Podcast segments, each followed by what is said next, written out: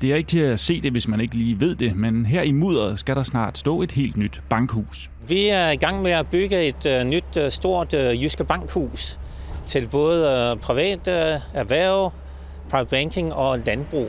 Det nye bankhus i Næstved forventes at stå færdigt i starten af 2023. Og sådan her forestiller arkitekten sig, at huset kommer til at se ud. Og det bliver et hus, hvor vi får plads til over 60 medarbejdere.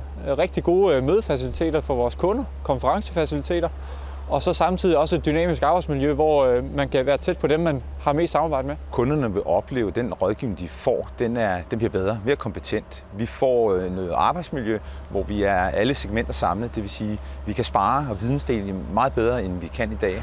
Adressen bliver Handelsskolevej 1 i Næstved, og dermed flytter Jyske Bank altså væk fra midtbyen, men den nye placering skulle gerne gøre livet nemmere for Jyske Banks kunder. Det bliver altså også et pænt hus. Når de kommer hertil, så er det faktisk meget nemmere at køre til her. Der bliver gode parkeringsforhold, og det bliver i udkanten af byen, og faktisk, der er faktisk også planlagt en motorvej, så vi kommer til at ligge rigtig centralt.